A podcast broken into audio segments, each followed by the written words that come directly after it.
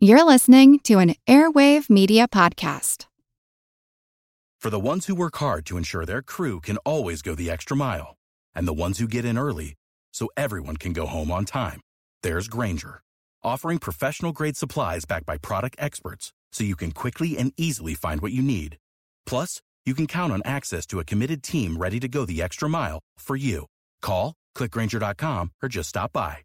Grainger, for the ones who get it done.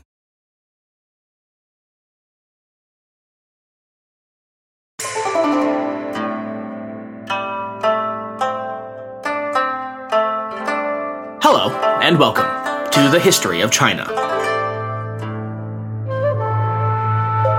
Episode 242 Strange Tales 7. We often think of the supernatural as being necessarily frightening, dangerous, or uncanny experiences. Ones to be avoided, run from, or ghost busted, as the situation calls for. But this is not always the case. The ghost isn't always trying to come out of your TV and scare you to death. And the face spirits, often as not, just want to be free to live their lives as they see fit. Today, then, we present four such tales. Stories of the strange and supernatural, to be sure, but not necessarily of suspense or scariness. So sit back, relax, and let's get into the gentler side of the other side. Our first story comes from the High Wizard of Weirdness himself, Pu Songling. It's about a boy and the ghost who loved him. Twenty Years a Dream. Yang Yue went to live on the banks of the Si River in a studio out in the wilds. There were numerous old graves just beyond the wall of his property. At night, he could hear the wind soughing in the poplars, like the sound of surging waves. He sat up late one evening beside his lamp and was beginning to feel very lonely and forlorn when he heard a voice outside chanting some lines of verse. In the dark night, the cool wind blows where it will. Fireflies alight on the grass, they settle on my gown. Over and over again, he heard the same plaintive, melancholy lines, chanted by a delicate woman's voice. The sound intrigued him greatly. The following day, he searched outside, but could find no trace of the singer, except for a length of purple ribbon caught in the brambles, which he took back with him and placed on the window sill. Towards the middle of the second watch of that night, the chanting began again. He moved a stool across to the window, climbed onto it, and looked out. The sound ceased immediately. He now knew for sure that this must be the chanting of a ghost. He felt himself strangely drawn to it. The following night, he crouched inside the outer wall of the compound and lay in wait for the ghost. Toward the end of the first watch, he saw a young woman come walking, almost gliding, out of the tall grass, leaning on the trees for support as she came, head bowed, chanting her melancholy dirge. Yang gave a faint cough, and she vanished at once into the tall grass. He continued to wait for her, and presently she reappeared. When her chanting was finished, Yang replied through the intervening wall Who, alas, can know your heart's secret sorrow, as you stand at moonrise in your cold turquoise sleeves? A long silence ensued, after which Yang retired to his room. He had been sitting there for a while when a beautiful young lady entered, and, with a little shake of her sleeves, addressed him. You are indeed a gentleman of such refinement and cultivation, sir. It is a shame that I have shunned your company for so long. Yang helped her to a chair, scarcely able to contain his joy. She seemed so frail and trembled, as if her body could barely support the weight of her own clothes. Where are you from? he asked. Have you been long in these parts? I am from the west, from the province of Gansu, she replied. I followed my father here on his travels. When I was seventeen, I was taken with a sudden illness and died. That was twenty years ago or more. Since then, I have haunted this desolate spot, lonely as a wild bird separated from its flock. The lines I was chanting I wrote myself to give expression to my innermost feelings of grief. I have never been able to find lines to match them. You have completed the poem for me and brought me joy in the grave. Yang wished to make love to her without further ado, but she would not. I am a creature of the night, she said, a slight frown crossing her brow. My dead bones are not like those of a living body. If we were to make love, it would be an inauspicious union. It would only bring you an early death, and I could not bear to cause you harm. So Yang held back, merely toying with her breasts, which were as virginal and soft to the touch as freshly peeled lotus kernels. When he asked to see her little bound feet, her lotus hooks, the tiny tips of which beckoned to him from beneath her skirt, she lowered her head and gave a little laugh. You're in a bit of a hurry, aren't you? Yang took her feet in his hands and caressed them, and as he did, he noticed that one of her pale green silk stockings was fastened with a purple ribbon, while the other was tied with colored thread. Where is your other ribbon? he asked.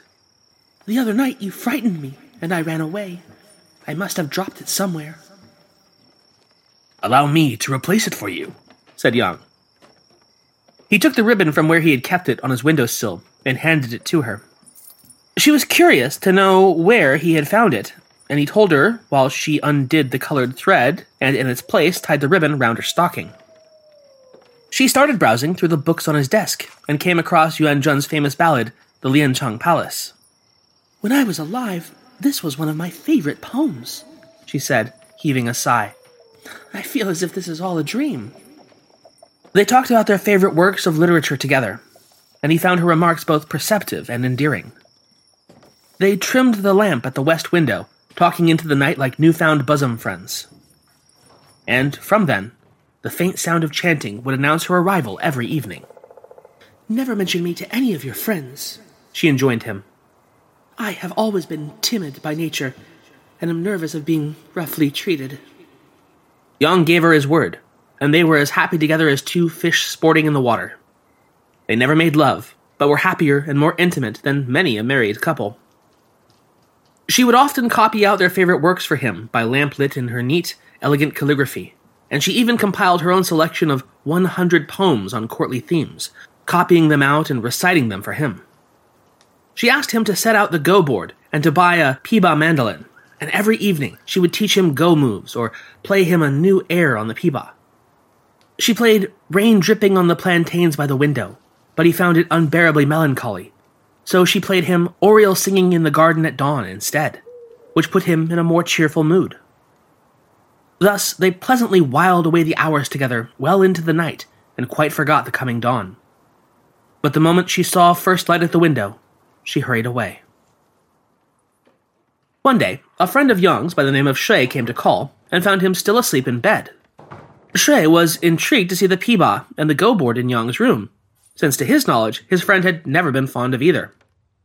He started idly leafing through the books and papers on his desk and came across a handwritten scroll of poems on courtly themes, neatly written out in little characters. This intrigued him even more. When Yang awoke, Xue asked him, Where do all these new hobbies of yours spring from? Oh, I thought I'd try turning my hand to something new, replied Yang, somewhat unconvincingly. Xue went on to inquire about the poems, which Yang pretended to have borrowed from a friend. Xue continued to glance through them until he came to the very end, where he saw in minuscule characters the inscription, Written this by Locket. He laughed. Locket? Why, that's a lady's name. You can't fool me. Yang seemed most put out and quite at a loss for words. Xue kept plying him with questions, but his friend refused to give away his secret, until finally, when Xue made as if to walk off with the scroll under his arm, Yang gave in and told him the truth. Xue begged to see this mysterious lady friend of his at once, and when Yang told him that he had given her his word never to mention her existence to a soul, he only pleaded the more insistently. In the end, Yang could hold out no longer and agreed to arrange a meeting between them. That night, when she came, he told her what he had done, and she reproached him angrily. Did I not make you promise? And you have to go gossiping like this? He told her how it happened. It's all over between us, she cried. Our destiny has run its course. His entreaties were of no avail, and she rose to leave, saying, I shall have to stay away for a while. The following day, when Xue called, Yang was obliged to tell him that the meeting could no longer take place. Xue suspected that he was being fobbed off and came back again that night with two of his friends. They stayed and stayed and showed no signs of wanting to leave, making quite a nuisance of themselves and creating a great din into the early hours. Yang was most put off by their behavior, but could do nothing to stop it. This continued for several nights, until eventually, since there was still no sign of Locket, the men gradually began to lose interest, and their antics became more subdued. Then, one night, they were about to leave for good when they heard a faint chanting outside. A beautiful sound of indescribable melancholy. Xue inclined his ear to listen, enraptured. One of his friends, by the name of Wang, a boorish fellow and something of a dab hand at the martial arts, picked up a large rock and hurled it through the window. Stop putting on such highfalutin airs! He shouted. Come out and show your face, or shut up! No one's interested in your dreary verses. That fancy wailing bores us to death! The chanting ceased abruptly. The others reproached Wang, and Yang was extremely upset with them all and expressed his displeasure in no uncertain terms. The following morning, they finally took their leave of him, but that night he slept alone in his studio, hoping against hope that his lady friend would return. But there was no sign of her. Sick of being upsold at gyms? My guy, you're currently a base member. For $90 more, I can upgrade you to our Shred membership. For 130 more, you'll be a Swole member. And for just $300 more, you'll reach Sweat Platinum. At Planet Fitness, you'll get energy without the upsell. Never pushy, always free fitness training and equipment for every workout. It's fitness that fits your budget. Join Planet Fitness for just $1 down and $10 a month. Cancel anytime. Deal ends Friday, May 10th. See Home Club for details. And then, two days later, she appeared. How could you invite all those nasty friends of yours? She sobbed. You just about frightened the wits out of me. Yang offered her an abject apology, but she was inconsolable. I meant it when I said it was all over between us. Farewell. She hurried out, and even as he reached out for her, she had vanished. For more than a month, she did not come again. Yang pined for her, wasting away to skin and bone, but what he had done could not be undone. And then, one evening, he was drinking alone, when to his great joy, she parted the door blind and walked in. Have you forgiven me? She wept and hung her head in silence, while he kept repeating the question. It was as if she wanted to say something in reply, but could not bring herself to do so. Finally, she spoke. I walked out on you in such a temper, and yet here I am, back again, begging you for a favor. I feel so ashamed of myself. Yang pressed her to tell him more. It has all happened so suddenly. A vile monster is bullying me into being his concubine. I come from a good family. How could I possibly stoop so low as to marry the ghost of a base-born slave? But I am too weak to resist him. I beg you to come to my rescue if you still think of me as your wife. I know that I can count on you. Yang was filled with angry indignation at her plight, and offered at once to lay down his very life for her sake if need be. His only concern was that he would be unable to cross the gulf between the living and the dead. Tomorrow night, you must go to sleep early, she said. I will come to fetch you in your dreams. They sat up together talking till dawn, and as she left, she told him not to sleep during the following day and to be ready for their meeting in the evening. Yang promised to do as she said. Late that afternoon, he had a little to drink, climbed into his bed a trifle tipsy, and lay down fully clothed as he was. The next instant, he saw her enter. She handed him a sword and led him into a building. They had closed the door and were talking together when they heard the sound of someone smashing the door down with a stone. He's coming, she cried in a fearful voice. My enemy is coming. Throwing open the door and rushing out, Yang saw before him a man with bristling mustaches, wearing a red hat and a black gown. He reproached him angrily for his behavior, and the man replied with a hostile glare and a torrent of abuse, whereupon Yang rushed him in a mighty rage. The fellow with the mustaches picked up a handful of stones and hurled them in a shower at Yang, striking him on his wrist so that he could no longer hold his sword. At this critical juncture, Yang saw a figure in the distance, a man with a bow and arrows slung around his waist, setting off on a hunting expedition. Looking more carefully, he recognized him as his friend, Wang, the martial arts enthusiast, and yelled to him for help.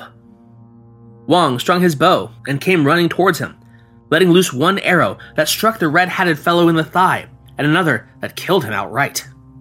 Yang thanked his friend profusely for his timely intervention, and Wang, having ascertained the details of the situation, was glad to have done something to atone for his earlier boorishness. He accompanied Yang into the young lady's room. She stood there, trembling and bashful, keeping her distance and not saying a word. On the table in front of her lay a little dagger, about a foot or so long. The blade was inlaid with gold and jade, and it shone brilliantly in its case. Wang held it in his hand. He was ecstatic in its praise and loath to put it down. He chatted a little longer with his friend Yang, but seeing the young lady still standing there so timid and bashful, he presently said goodbye and took his leave. Yang also made his way home and was climbing over the wall into the compound when he stumbled and awoke with a start from his dream. The village roosters were already crowing. His wrist felt very painful, and by the light of dawn he could see that the skin was all red and swollen. A little later that day, his friend Wang came to call on him and mentioned to Yang that he had dreamed a strange dream. Did you by any chance dream of shooting an arrow? asked Yang. Wang was amazed that his friend should have known, and Yang showed him his bruised wrist and recounted his own dream. Wang, for his part, was still haunted by the beauty of the lady he had seen in his dream, his one regret being that it had not been a real encounter. He was pleased that he had been able to render some service to Yang's mysterious friend, and asked Yang to put in a word with her on his behalf. That night, she came to give thanks, and Yang gave all the credit for her rescue to Wang at the same time conveying to her his friend's earnest desire to make her acquaintance. Such kindness should not be forgotten, she said. But he is such a big fellow. He does rather scare me. She continued, He seemed to take a liking to that dagger of mine. My father bought it for a hundred taels of silver when he was in Canton, and I have always been fond of it. I had the handle bound with gold thread and set with pearls. My father was so saddened by my early death that he had it buried in the ground with me. I would like to give it to your friend as a memento.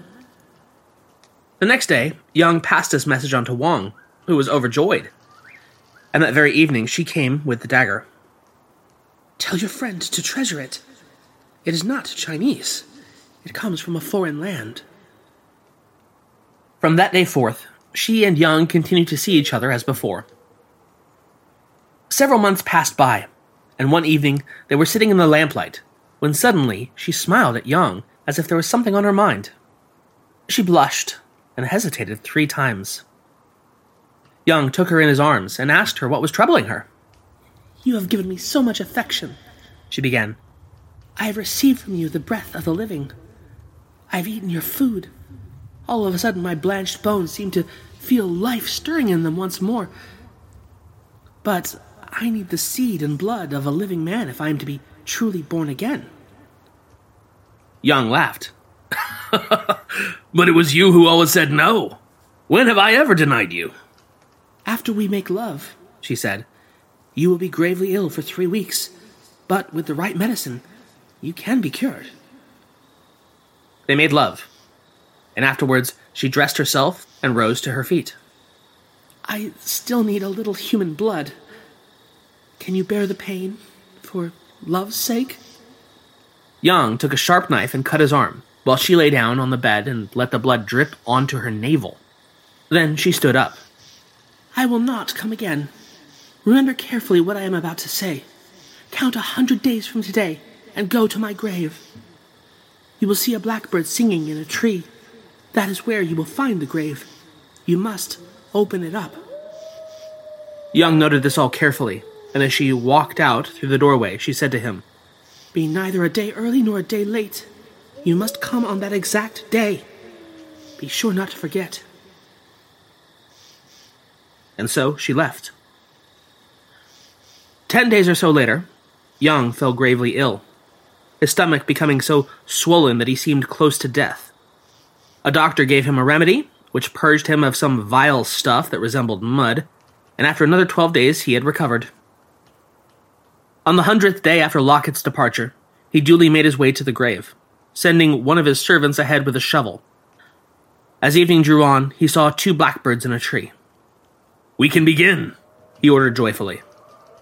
They hacked away at the undergrowth and opened up the grave. The coffin boards had already rotted away, but the lady's body within the coffin was uncorrupted and still slightly warm to the touch. He wrapped her in a shroud and carried her home, laying her in a warm place. Her breathing was faint, tenuous, like fine threads of silk. He fed her small portions of nourishing broth, and by midnight she was fully revived. She always said to him afterwards, Those twenty years were like a dream.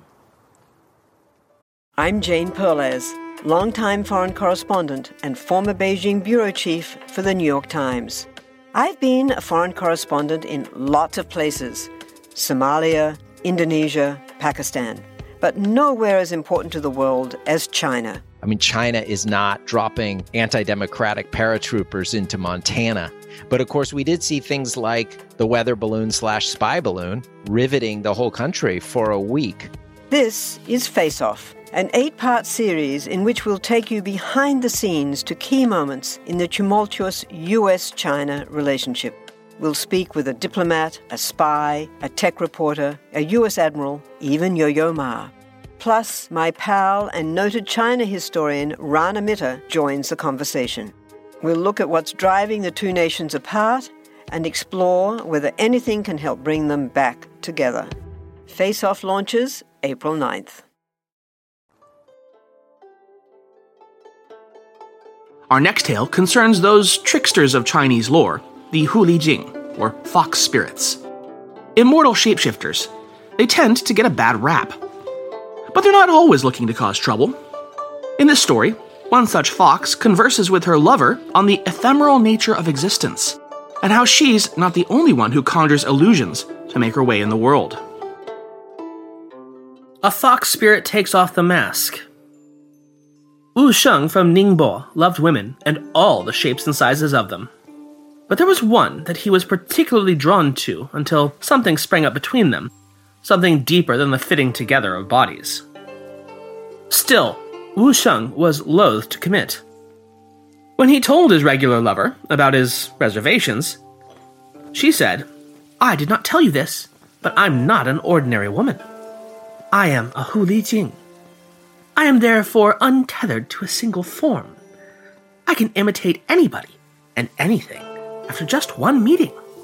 My doubling is so precise that even if my model were in the same room, you could not tell us apart. Isn't this a much better deal than buying someone's smile for a night?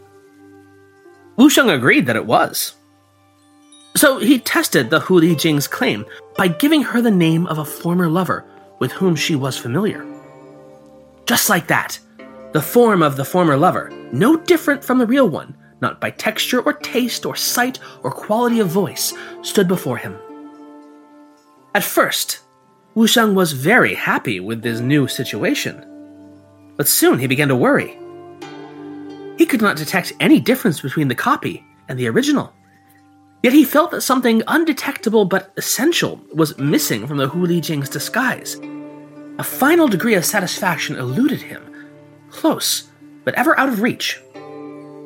Wu Sheng said to the Hu Li Jing, You've played many different roles for me. I'm grateful.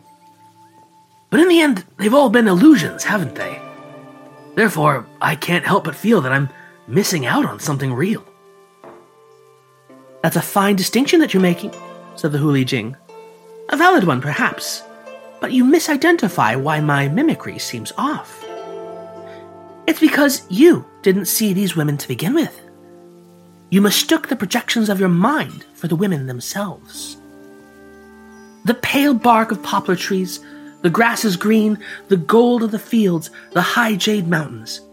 You see all of this through the frames of your peculiar senses and prejudices, through your memories and associations, your misattributions of eternity. Half of it is story, the other half barely observed. You strike flint, hoping it'll light all your tomorrows. You seek a final color in the world's temporary ones, an eternal elation in an hour of pleasure. This is your mistake. What's worse, what informs your delusions are further delusions. The stories of great beauties and love affairs in history that provide your measuring stick are fabrications too, exaggerations, fictions, and mistellings. Here is the truth. There are lovely times to be had, yes, of people enjoying one another's bodies. There are times of dancing and singing, but in a clap, it's over. Most of the names are forgotten, the days too. The houses become dark. Funeral jade is buried alongside rotting bodies. All this happens quicker than you think. The length of time it takes an arm to stretch out and draw back as if burnt by flame. No matter how certain the convictions, there always comes a time for people to part. Regardless of whether it's after years or minutes, it's always the same. A hand holds yours at the edge of a cliff. Your hands let go. You jump. After that, it's all empty. The fervent kissing and lovemaking seem like a feverish spring dream. Even if couples manage to spend their whole lives together, they also clutch to illusion. They see each other how they looked when they were young, even while the gray hair climbs up the bodies and the flesh sags.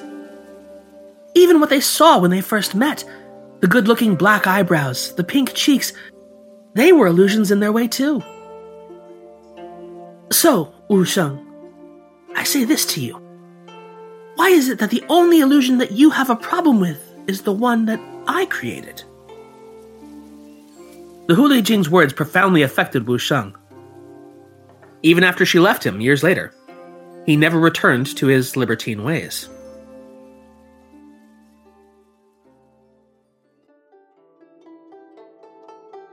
Our third tale today also deals with fox spirits. This one, however, shows their other side. Though they can be gentle and caring when they so choose, to get on their bad side is to court disaster of the swift and merciless variety. The fire that burst into flames, far from where it was set. Just like ordinary foxes, the shape changers, known as Hu Li Jing, like to build their underground lairs in abandoned cemeteries. My friend, Fa Nanye, told me about one such lair that used to exist in an old cemetery a few miles outside his home village. Over the years, villagers had spied naked women loping through the woods at night near the cemetery. Eventually, another pack, this one of obnoxious young troublemakers, heard the rumors. One evening, just as it was turning dark, they crawled up to the foxholes with their fists full of nets and hooks. Soon, they caught two foxes. Hooting and hollering, the young men threw the animals against the ground and jabbed large needles threaded with cord into their haunches. Thus, each fox was fitted with bloody loops, the other end of which the leader of the young men wrapped around his fists. The leader showed the captured foxes his waist knife and said, Here are my terms. Change to your human forms and amuse us. Dance. Serve us moonshine. Do all the other things that we command. If you do this enough, we might let you live. If you refuse, we'll stab you to death right now. Instead of changing, the foxes gazed at the men with wild eyes and carried on, moaning, snapping, and thrashing about, as if nothing more than dumb animals. Enraged, the leader grabbed a fox by the snout and stabbed it through the throat. This broke the spirit of the remaining fox. Giving up her pretense, a trembling human voice came through her still whole throat. You ask me to change, but if I do, I'll be without fur or clothing. Please don't make me humiliate myself like that. But her plea only made the young men more eager, and the leader pushed his knife beneath the fox's chin. It was then that she finally changed to the form of a young woman. The men responded with cries of celebration and forced her to amuse them, one after the other, while holding the cord tightly in hand. Afterwards, they rested on the ground and told her to serve them moonshine. The foxwoman said she could not. It was impossible to move about with a leather loop running through her leg. Since she seemed too beat up to flee, the young men agreed to pull out the cord. However, the instant it was gone, she sprang away and darted into the woods, too fast to follow. It was not far from their homes when the young men saw the smoke. Plumes of it billowed from their village. From that direction, too, came the glow of fire. They started running, but it was too late. Each of their houses had burnt to the ground, any former occupants now standing outside in their bedclothes. The only exception was the leader of the young men. What happened to his household was much worse. Not only had his house burned to ash, so had his daughter inside. It was then, in the midst of his grief and horror, that the leader understood the nature of Fox justice. It was a terrible and merciless rhyme. Our fourth and final story takes us back to the ghostly. A young man falls asleep in an old abandoned ruin, only to find that he's become the temporary guest of its very chatty former owner. But far from having any pressing unfinished business, it turns out that the old fella is dead and loving it. Yellow Leaf Early autumn in Jianhe County is beautiful. The air is warm and cool, the trees blaze with vibrant colors, and there is a lake in the area that is a lovely place to visit.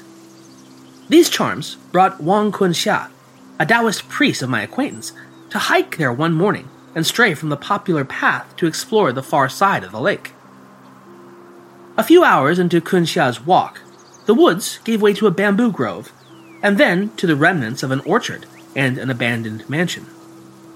Excited, he exhausted himself exploring his discovery and decided to take a nap in the mansion's overgrown garden. Except Kunxia didn't quite fall asleep. When one sleeps in the usual way, one's spirit is no longer bound to fixed forms or the laws of time and space. Then, imagination and reality, and dreams and spiritual experiences freely mingle. Sleeping and waking are thus distinct ways of being. But sometimes a person will get stuck between realms. This is what happened to Kunxia. He was limited by the laws of the physical world and still tethered to his physical body. Yet he could perceive the spirit world. So it was that his spirit looked up from his resting physical form to see a ghost dressed in old fashioned powder blue robes, bowing with his hands intertwined in front of Kunxia. When the ghost saw that Kunxia saw him, he smiled. Welcome, he said. It has been many years since I had a visitor, and decades since anyone has actually slept here. I am delighted to find you. Which is to say, please don't fear me. Kunxia relaxed at the man's words, although he was sure the man was a ghost, and asked him where he was from. My family name is Zhang, the ghost said. Originally, I come from Leiyang, but I moved here during the Yuan dynasty. When I died, I decided to stay rather than returning home because this land and I are well suited to one another. We've been a good match for a long time, long enough for the lake to grow larger and smaller again, and for the garden to have over a dozen different owners, and none, and finally to be forgotten by all. Isn't it rare for someone to remain a ghost for so long? asked Kunxia. I thought most spirits move on to be reborn. The ghost nodded. True. Many spirits feel out of sorts if they remain this near to the earthly plane without occupying matter themselves. This is not my sentiment, though. Whether dead or alive, one remains oneself. A living person can see mountains, rivers, forests, the moon, and other sights. So too can a ghost. A living person can lay on a hillside at night to be clarified by the immensity of the stars and then write a poem. So too a ghost. Therefore, in no way is a ghost inferior. Indeed, there are many secluded places in the mortal realm too isolated or dangerous, too deep or too high for human to venture. In these, ghosts, however, can wander and witness in the silence of the night and the dawn. The only things we ghosts lack is the ability to touch what we see or to keep a souvenir from our adventures. This inability disturbs those who cling to life because they cannot imagine no longer being able to embrace a lover or a child, or to drink wine or eat fruit. Such a person, upon entering the nether world, feels unbearably lonely and impotent, like a high official sent back to his home village after losing office. But there are people who have always lived in the countryside. There are people who have never held rank. There are people in the world who have remained unattached to family or friends for their whole life. People who sit silently while others chat and drink. They need no company. They are content to dig their own wells and plow their own lands. They find nothing to feel sad about. Even if you feel that way, the cycle of death and rebirth is part of the deep design. How did you escape it? asked Kunxia. By realizing the greatest secret everything is a choice. Whether you're talking about a ghost avoiding rebirth or a person declining a position, all of it is a choice. Once you understand this, you are free. After the ghost finished speaking, both he and Kunxia were quiet for a time, each lost in their own thoughts. Then Kun Kunxia said, One who is as fond of sightseeing as you must have composed a lot of poems. I chant a line or two when in the mood, said the ghost. But I seldom complete a poem. I find myself forgetting them almost as soon as I compose them. Consequently, there are only four or five poems that I've written that I can remember. Kunxia's eyes flickered with interest, and so the ghost recited The fading sunlight leaves the mountain empty. Chant this while all goes dark and vast again. There is no inside. There is no outside. When the ghost finished his stanza, Kunxia cried out in admiration and implored him to recite more. Flattered, the ghost agreed, but he just managed to utter the phrase, Yellow leaf, when a loud noise from the side of the lake awakened Kunxia. Sitting up, he looked at the lake and saw some fishermen yelling greetings to one another as they pulled creatures from the water.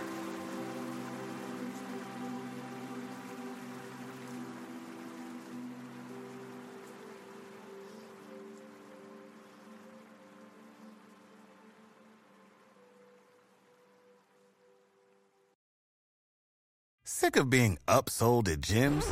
My guy, you're currently a base member. For $90 more, I can upgrade you to our Shred membership. For 130 more, you'll be a Swole member. And for just $300 more, you'll reach Sweat Platinum. At Planet Fitness, you'll get energy without the upsell. Never pushy, always free fitness training and equipment for every workout. It's fitness that fits your budget. Join Planet Fitness for just $1 down and $10 a month. Cancel anytime. Deal ends Friday, May 10th. See Home Club for details.